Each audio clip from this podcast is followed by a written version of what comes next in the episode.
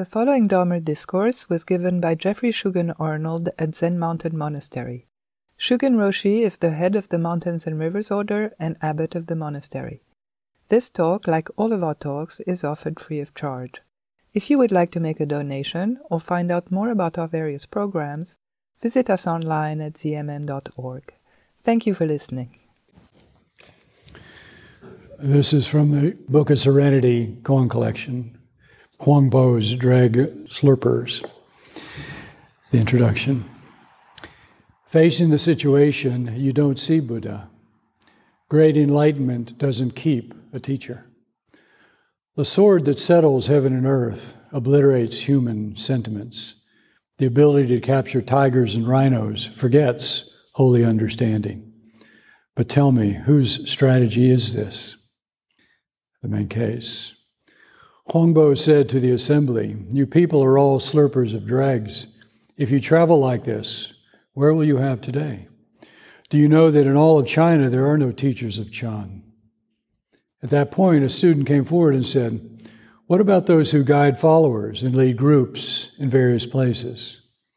Huangbo said, I don't say there's no Chan, just that there are no teachers. Paths divide, threads are dyed, too much trouble. Leaves in clusters, flowers in rows, ruins the ancestors subtly wielding the guiding handle of creation.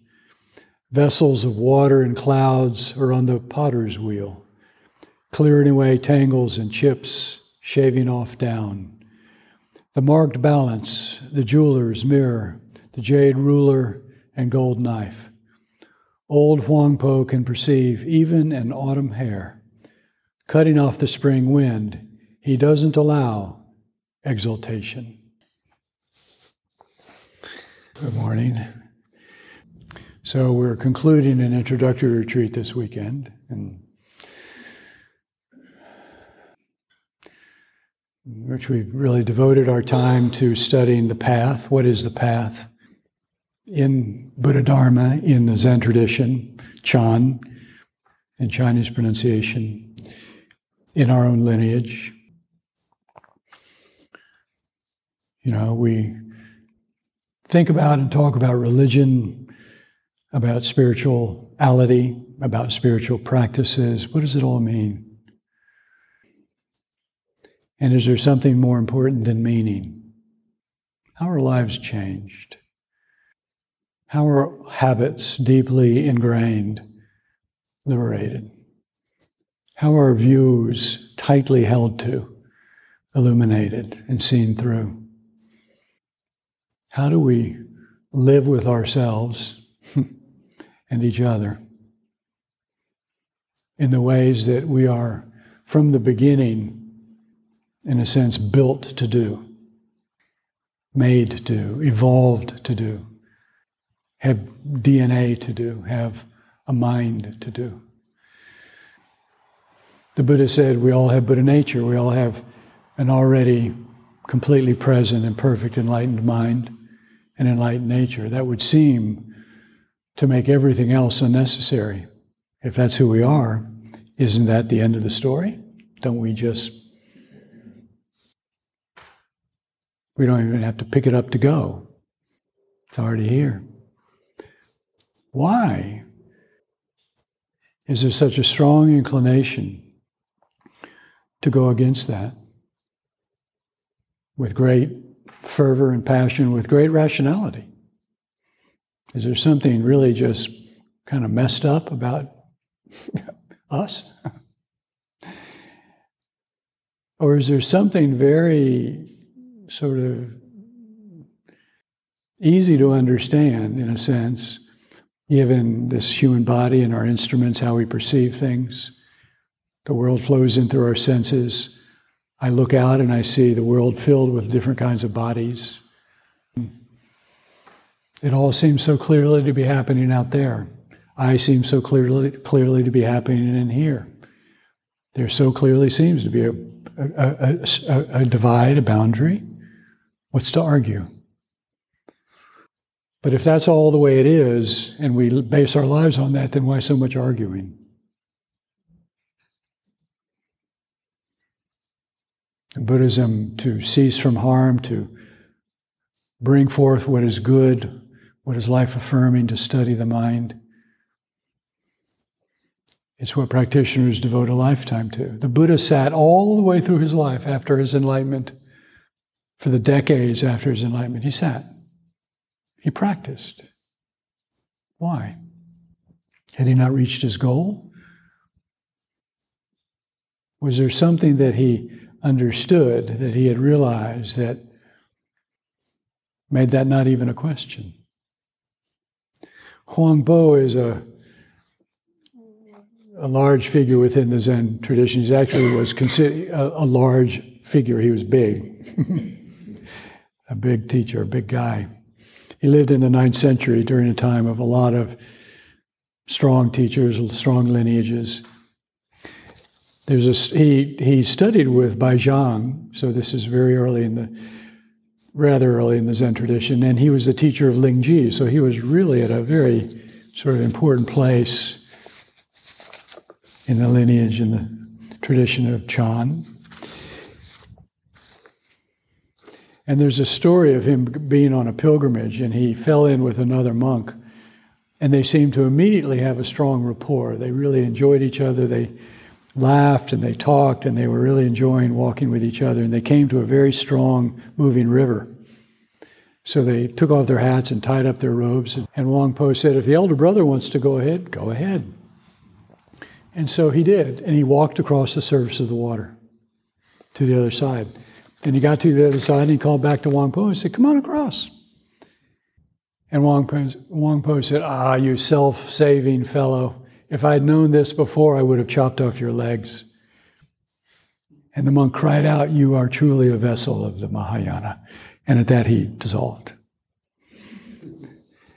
And so it's a story that speaks about how Buddhism is not really interested in, in supernatural powers, magical powers things to dazzle the crowd with, but, the, but rather the dazzling undertaking of living a human life free and untethered in harmony with each other.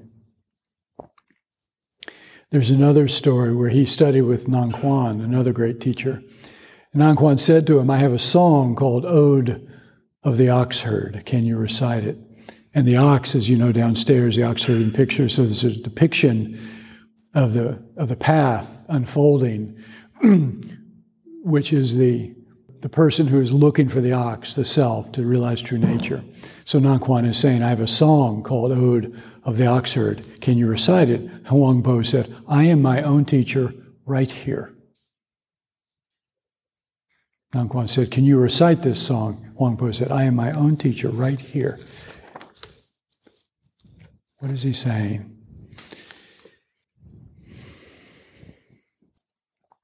What is a path of non attachment? Right? That language is, runs all the way through the teachings. If anybody knows anything about Buddhism, they probably know that. What does that mean, non attachment? What is non attachment? What is attachment? And if this is a path of non attachment, how far does it go? And what does that mean? when in the pointer it says that the sword that settles heaven and earth obliterates human sentiments. That, does that mean destroys them? Does that mean cut them off? Does that mean you don't get to have any?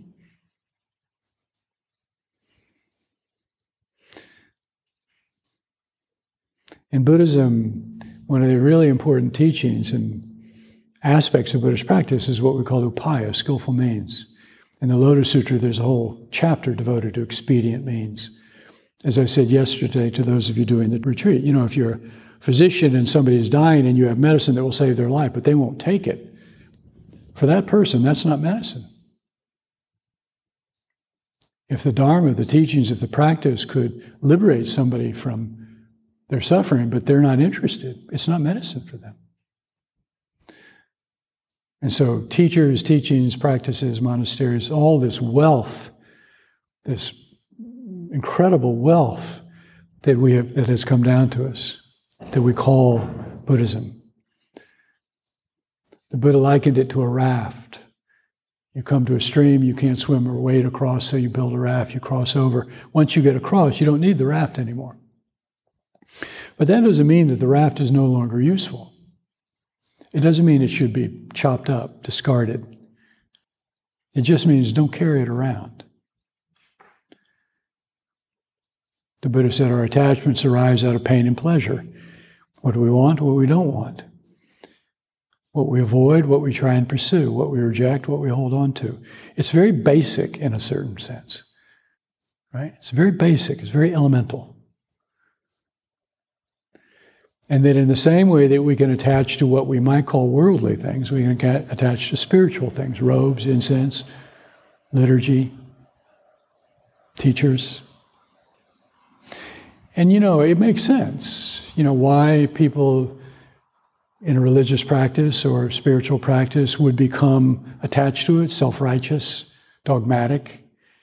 You know, if you're drowning at sea and somebody throws you a raft and saves your life, that's kind of a big deal, right? Or if you're caught in a burning house and somebody gives you a ladder and helps you to get out, it's natural to become attached, right? To the raft, to the ladder, to the one who gave it to you. And now maybe you want to give that to somebody else. Maybe they don't want it, so you have to be a little forceful to get them to take it. Buddhism's not like that. Buddhism should not be like. You can't make somebody sit. You know, you can't make somebody let go of something. Sometimes you can't even get yourself to do it. it's got to come from within. We have to bring ourselves to this. It's one of the things I've always really valued about Buddhism is the understanding of that. Right? I mean, it's good to, to know that it's there. It's good to know where you might go to seek it out. But we have to seek it out. And that's why, in a sense, there's a balance, particularly in the Zen tradition, of making it accessible enough that you can f- find the raft but not so easy that you think somebody's carrying you across. Because if, if, if somebody's fooling you into thinking that, you're, th- you're being fooled. And that's not helpful to anybody. It's not empowering. We have to find our own way, and we need a lot of help.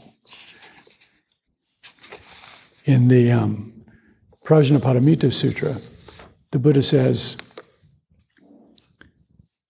it's as if with a mother who has many children, she might have five or 10 or 20 or 30, 100, 1,000. If she were to fall ill, all of her children would exert themselves to prevent their mother from dying, to keep her alive as long as possible.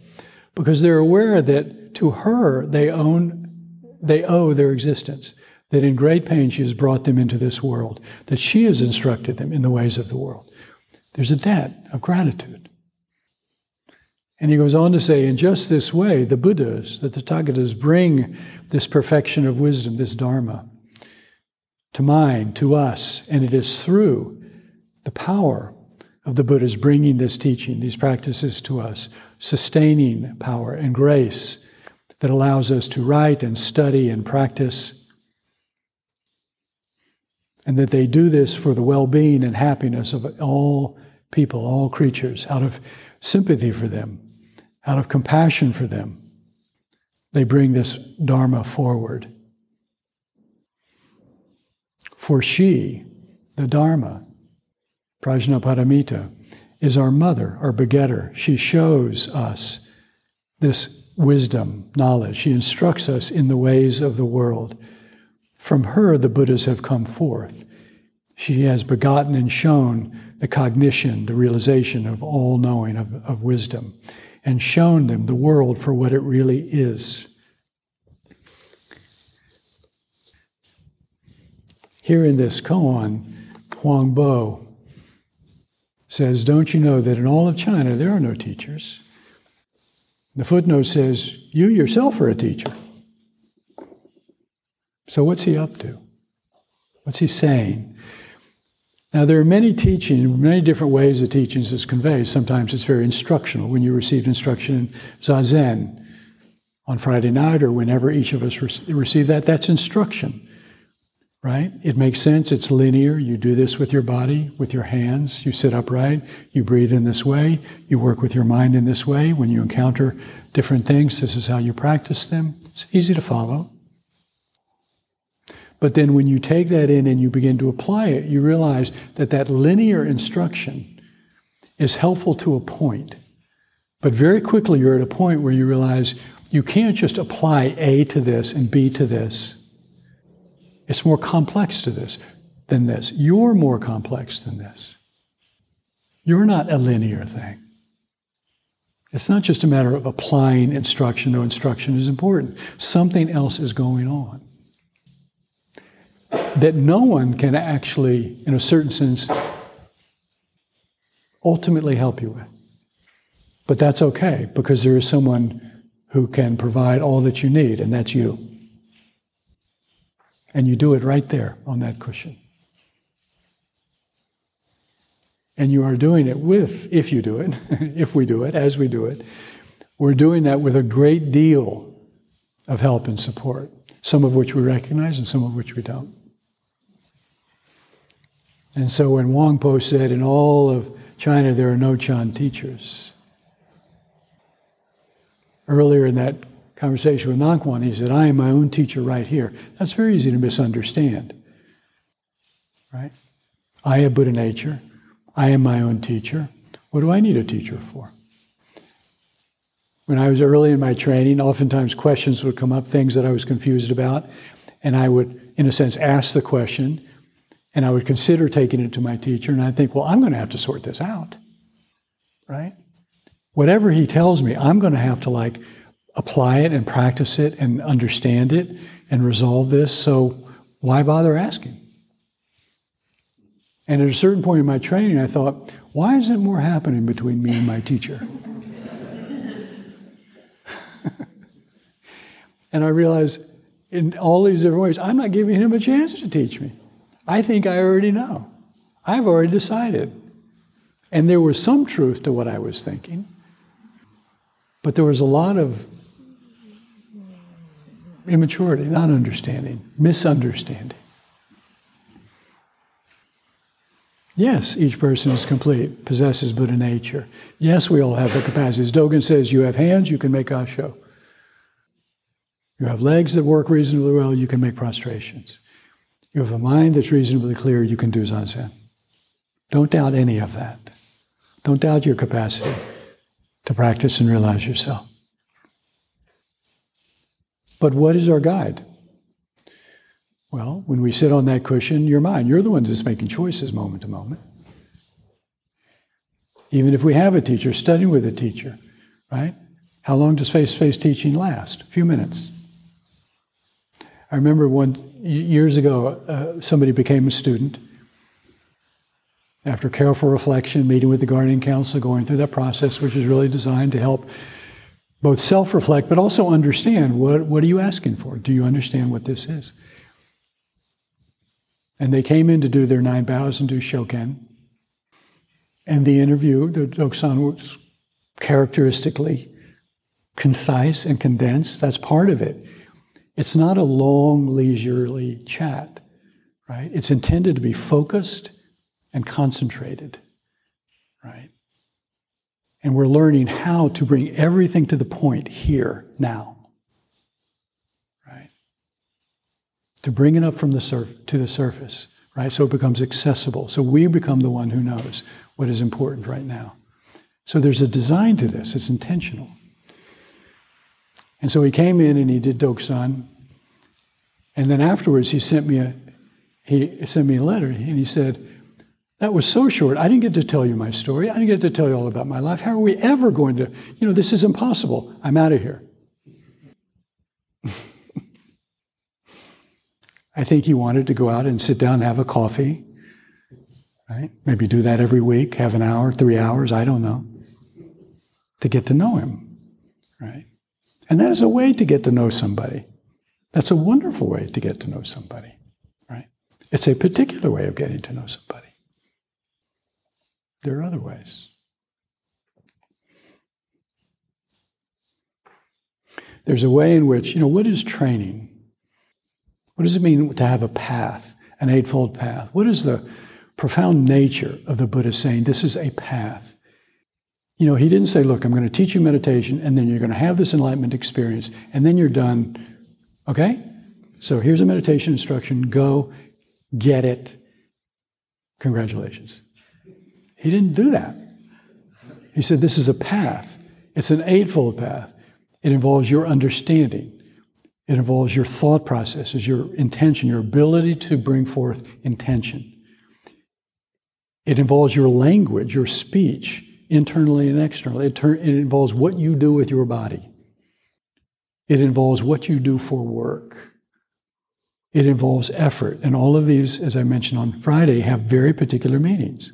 What is your effort? What is the right effort? What is your meditation?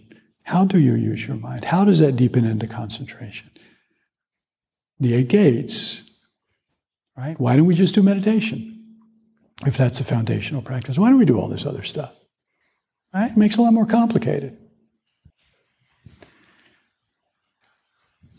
We can think that if we just have an experience, I want an experience, right? And that experience is called enlightenment and it's going to dissolve all of my obstacles, my attachments. It's going to open my heart. I'm going to be compassionate. I'm going to know what to do in every moment. All of my troubles are going to be gone. That's just more fantasy. And so we train to learn how to live in the Dharma, to live in reality. That's what Dharma is. And how do we learn to do that? By living it. How do we cultivate a life of compassion? By, by practicing compassion.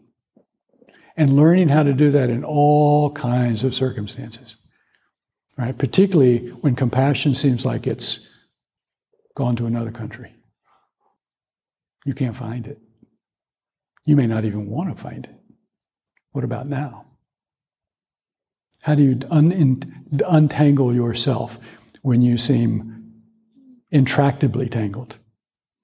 There were times where I would be sitting on this cushion and I would be in such a knot, I couldn't find my way out. And so I would just stop practicing. I'd sit there, you know, my posture, but I'd just sit there just like a dead piece of meat, right? Do nothing.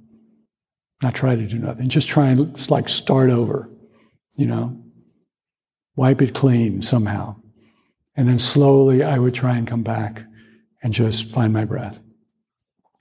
How do we get so tangled up? Doing nothing particular. what is that showing us?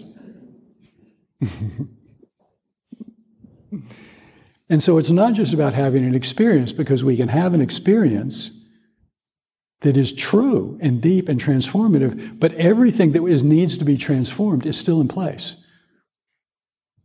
The karmic body, all of our entanglements, all of our reactions, our impulsive consciousness, we may be able to see, we may have experienced that those have no body nature, that they're empty, but that doesn't stop them from arising with force. And so experience alone is not enough because also they're impermanent, right? They come and go. In Master Dogen's guidelines on study of the way, he said he talked about if somebody were to just be made a ruler, right? So you are just selected. You are now the new ruler of the country. You don't know anything about it. You have no training. You don't know how things work, but you're now in charge, right? Now, how's that going to go? Well, we may just be about to see that. Let's see what happens next week. Oh, I guess we've already been seeing some of it, haven't we? But he says, he says, if you were to gain realization without practice, how could you understand the Buddha's teachings of delusion and enlightenment?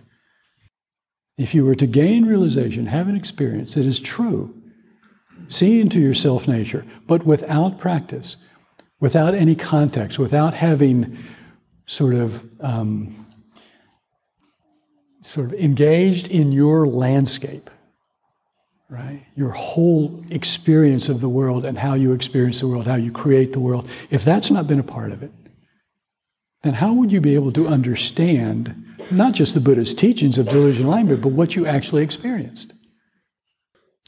And so what happens, the danger of that is it just it becomes an isolated experience. It can be powerful, and this has happened. It can be transformative, it can be disturbing. But how is it lived? He says you should know that arousing practice in the midst of delusion, you attain realization before you recognize it. Very interesting. You attain realization before recognizing it. And in a sense, that's how it must be, because the moment of realization, there can be no recognizer, there can be no subject and object. So then, how can it be known? How can it be realized, be experienced by someone, by you? Then he goes on to say, At this time, you first know that the raft of discourse is like yesterday's dream. And now you can finally let go of your old understanding that is bound up in the vines and serpents of words. This is not made to happen by Buddha, but is accomplished by your all encompassing effort. And this is coming from a teacher who had a very strong relationship with words and teachings, Master Dogen. But he's saying in the moment of realization, we realize that all of the teachings is a raft. It is like yesterday's dream. They come and go. They are really essential. They are very important. They help us to go cross that raging river. And that, that, and that everything we experience in practice is not made to happen by Buddha, but is accomplished by your all encompassing effort, not by the power of Buddha, not by the blessing of a teacher. You are the one. And yet that can also be misunderstood, right? You are the one, which, which means I am the teacher right now, so what do I need any of you? Why do I need any of this? And there is in the teachings the recognition that some people come to realization on their own. They're called pratyeka Buddhas, solitary Buddhas. And they're recognized as having insight. But it's considered of a lesser power, lesser grade, if you will, because it's really a self liberation. That's what person's looking for, and that's what they do with it. It's not offered to anybody, it doesn't serve anyone else. It's limited. So when Huangpo says there are no teachers in all of Chan, he's not saying that teachers are not important. He's a teacher. And he's teaching in that moment as a Chan teacher. What is he teaching? So we can talk about the teacher as a guide, guiding us through the wilderness. So many others have traveled through this wilderness, but not us. So every step we take is a brand new step. And we can look at the Oxherding pictures. I mean, they're, they're, the, the teachings are replete with descriptions about stages and and what you're going to experience and how to meet it. But you know what? It's like the instruction in Zazen. It's extremely helpful. And in the moment when it's happening, it's different. I remember my teacher in the, my very early training, he would talk about, you know, going into the dark cave of the dragon, meeting your karmic entanglements and how you, you know, it'll knock you down and you have to get back up and, you know, all of this language. And I was like, yes, you know, I'm ready. because I thought, you know, I've done difficult things. Where my life hasn't been all easy. You know, I'm up for this, and my hunger was great. I was desperate. Right? For me, this was. I did not have faith that there was another path for me, just for me. I didn't know about anybody else. And so when I, but when I encountered those moments, which were very real, I forgot all of those things he had said. I didn't see this as, you know, a propitious moment, as you know, an opportunity. I saw this as like just what the hell's going on? What's wrong? What's wrong with me? Why is this happening? You know, I'm practicing it. Why doesn't it go away? It's not the same when we're in the midst of it, which is okay. But it will challenge us. And in those moments, what do we take refuge in? What do we rely upon? In the poem, it says, Paths divide, threads are dyed, too much trouble. Leaves and clusters, flowers and rows, ruins the ancestors, subtly wielding the guiding handle of creation. Vessels of water and clouds are on the potter's wheel. Water and clouds in, in Jap- Japanese is unsui, which is the name for a monastic. I love that. Isn't that wonderful? The monastic is clouds and water, something that has no solid existence. It is not fixed, it can take all kinds of forms. The footnote to those few lines say, when the things you are concerned with are few, your troubles are few. Where you know many people, there will be much judgment of right and wrong. Subtly wielding the guiding hand of creation, the footnote is one day the authority is in your hands. Well, that actually, that day happened a long time ago when you came out screaming, right? But it takes a little while right? That's what being a baby and a child is about. Not quite ready. Not quite ready. But pretty soon, before we seem ready, before we know we're ready, before we even know it's where it's, it's happening, we're making choices. We're responding. We are reacting to our world. We're trying to make sense of it. We're trying to get what we need a little love, a little belonging, a little sense of self worth, a little sense of how, who am I, what am I in the relationship to all of these other bodies moving around me. Things begin to get set pretty quick. Paths begin to divide, threads are dyed, leaves form in clusters. Which cluster belongs to you? Do you belong to? What about all those other ones? What are you going to do about those? and all the while subtly guiding the handle of creation. We're creating, creating a self, creating others, creating a world. The Buddha wasn't the only one to understand this. Scientists understand this, right? How do we perceive? What is perception? We think it's all happening out there, we're just neutral observers. Doesn't quite work that way.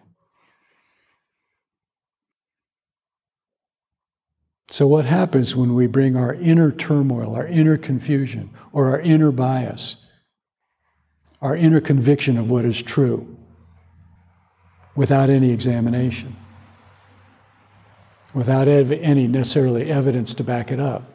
And we bring that not so much into the world, but we bring that out as the world. That's what the world is. How's that going to work out? So this is where our zazen, in a way, if at no other time, although let there be other times, should be the time where we actually have trust enough to do, as he's saying in these in the in the footnotes to this, to have a time where the concerns are few. Our lives are so filled with responsibility and obligations and things we need to take care of. That's what life is. But when we're so busy and concerned with everything that is needing to be done, it's very difficult to examine what am I doing? Is this worthy of my time? How am I doing this? What is the consequence of this? How do I even understand the what of what this is? How does this moment, this day, integrate into a whole life. You know, we're all groomed to ask the question what are you doing? What are you going to do? But not so often are we asked the question how do I want to be in the world? How do you want to be in the world as a living thing? You know, how do you want to wake up with the day ahead of you? And I was telling somebody that I, early in my training, I, I, had the idea, this image that I, at the end of my life, I wanted to be like a mat, wooden matchstick that it was had burned all the way down. Right? In other words, there was a sense I didn't want to go through my life and not use everything. And I remember when I decided I wanted to be a monastic, and I was talking to friends, and some people said, "Aren't you? Doesn't that feel like it's going to be so limited? I mean, you can't do this, you can't do that." And I didn't know too much at that point, but I said, "I have a feeling I'm going to be using." more than I even knew I had. And boy, did I underestimate that. How is it to be called upon to be, have to bring forth aspects of yourself that you don't even know you have, or you might be quite sure you don't have? What kind of gumption is that? I remember talking to a teacher, an elder teacher, who I'm very close to and I respect a great deal, and she said, You know, you have to have some audacity to practice the Dharma, right? You have to be a little bold to say, I'm going to liberate suffering. Right? I mean, come on. so be audacious. How do we navigate? If we just rely, you know, we have to trust ourselves. My teacher used to say that all the time trust yourself, profoundly trust in yourself. But how do you trust yourself when you know that there are aspects of your mind or things that are arising in the moment that you, you know or you're pretty sure are not actually trustworthy. Knowing that is a good start to trusting yourself. Knowing that. Don't follow that voice. We will experience things in practice that are confusing, that bring forth anxiety.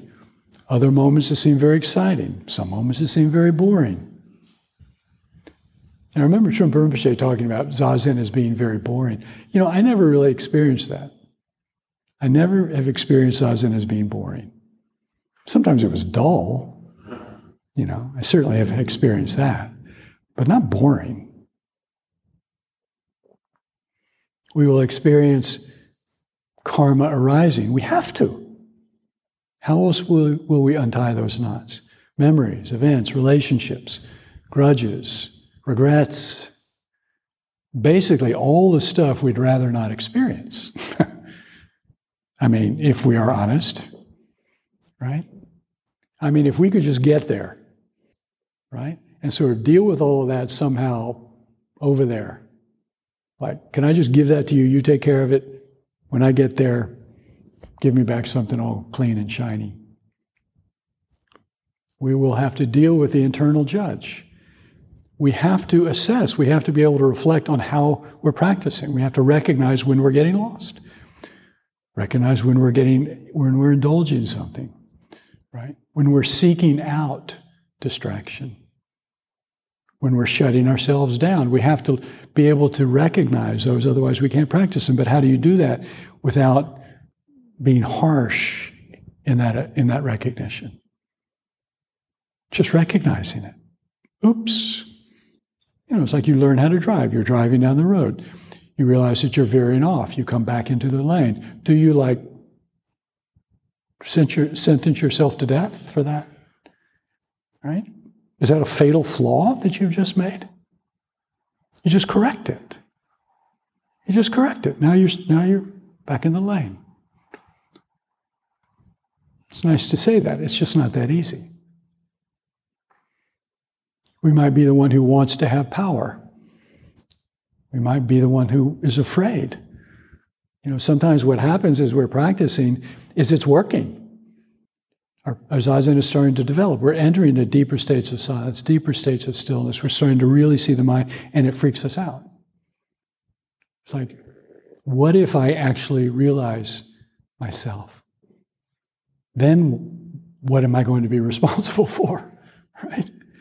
It's like there's a sense, oh, then I think I'll, be, I'll really be responsible. We might be used to being successful, getting what we want. We might be used to failing, and so we expect that. We might be convinced that we're already enlightened, or we'll soon be, or we might be convinced that we will never be enlightened. Ever. We might be one who wants to get close to the teacher. Right? Sometimes people want to get close to what they perceive as power. Other people want to stay as far away as they can. And Roshi used to talk about how, however we arrive, you know, however we soar, wherever we find ourselves on all those various sort of spectrums of possibility, this is a middle path. We are going to have to let go of some things. We're going to have to cultivate some things, strengthen them. And the teacher only wants, I, I believe, if the teacher is in the right seat, they only want the student to have the best life possible. It's not complicated. To have the best life possible as who they are, as their person, to discover their real self nature. They should not want anything from the student. They should understand the student's capacity to both accomplish themselves and to stumble and fall. They should know that it's, it, it's, it's possible that a student may come in and stay forever, and that a student may come in and leave, and they may come back again and they may not. And that the student may sometimes be grateful and sometimes they're going to be angry at the teacher. The teacher should know these things and not be so surprised. How do they know these things? Because they are a student, because they have experienced those things with their teacher. And their teacher has experienced those things with their teacher. It's part of what is passed down. In a sense, we don't just pass down, you know, the light, we pass down the dark. Enlightenment and delusion. In terms of encountering it, practicing it, freeing ourselves of it, continuing to need to practice and free ourselves of it. And so within all of China, there is no, no Zen teachers. But what about all those who guide followers and lead groups? And Huang Po says, I don't say there's no Chan, there are just no teachers. And because of that, the Buddha said, the teacher does not think, I am a teacher. I am teaching you. I am offering the Dharma. You are a student. The teacher is not thinking that. They're just, just. Teacher is a word, Dharma is a word, Sangha is a word. These are words. They're useful. But when you look inside of a teacher, do you find anything that is a teacher? When you look inside of a student, do you see anything that is a student? It's a living thing. And because there are no Chan teachers, no Zen teachers, not just in China, teachers can appear. Students can come forth. We can build monasteries. Sanghas can form. We can stand and fall. We can move in, we can retreat. We can hold on, we can let go. Because of, there are no Chan teachers, all of that is possible. Which is another way of saying that practice is always present as a potential. But the power of the mind of the student is that the student sees that, turns towards that, engages it, lives that. You know, to really consider what we're trying to do, to not become attached in any duality, right? And it's not just a matter of balancing the dualities out, but actually to free ourselves of all sense of things having inherent meaning, existence, characteristics, attributes, which means everything is already free, unbound. And when we unbind our mind, we see that. And we see that everyone who may appear to be bound is not fundamentally. So it makes no sense to hate them for what they do. Right? But to want to stop sometimes people from what they do because they are creating unnecessary harm to chip away the tangles and chips, to shave off the down, to smooth out the rough edges, right? The image of a pearl, it just rolls easily in all directions.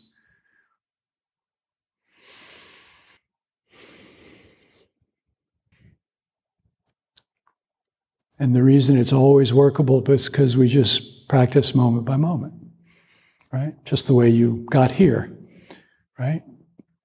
You had to put one front in front of the other. You had to make stuff happen, make decisions, bring things into alignment, reorganize, Right? We have to prepare the table to have a meal. We have to prepare ourselves to practice. We have to, in a sense, set the table to bring wisdom and compassion to the world. So, for those of you who came this weekend, I want to thank you for coming. It was really nice to have you living here together as a Sangha and practicing together. I hope it's been helpful to you. I hope you will continue whatever it is that brought you here, in whatever direction that might be.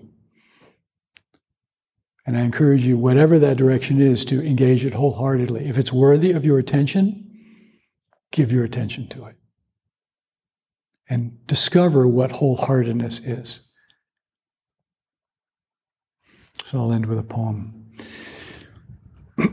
The one who seeks is the one who knows before understanding. The one who trusts is the one who, with faith before recognition. This great beech tree outside my window gives life to each and every leaf, and shade and breath and beauty immeasurable. Now the leaves litter the ground and the branches are bare in the cooling breeze.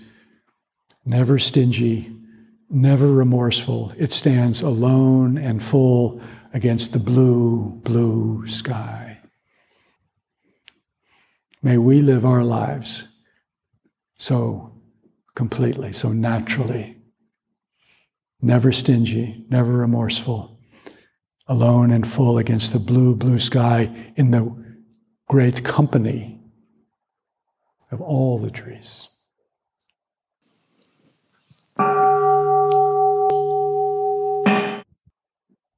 Thank you for listening. To find out more about ZMM's programs, retreats, and residency, please visit us online at zmm.org.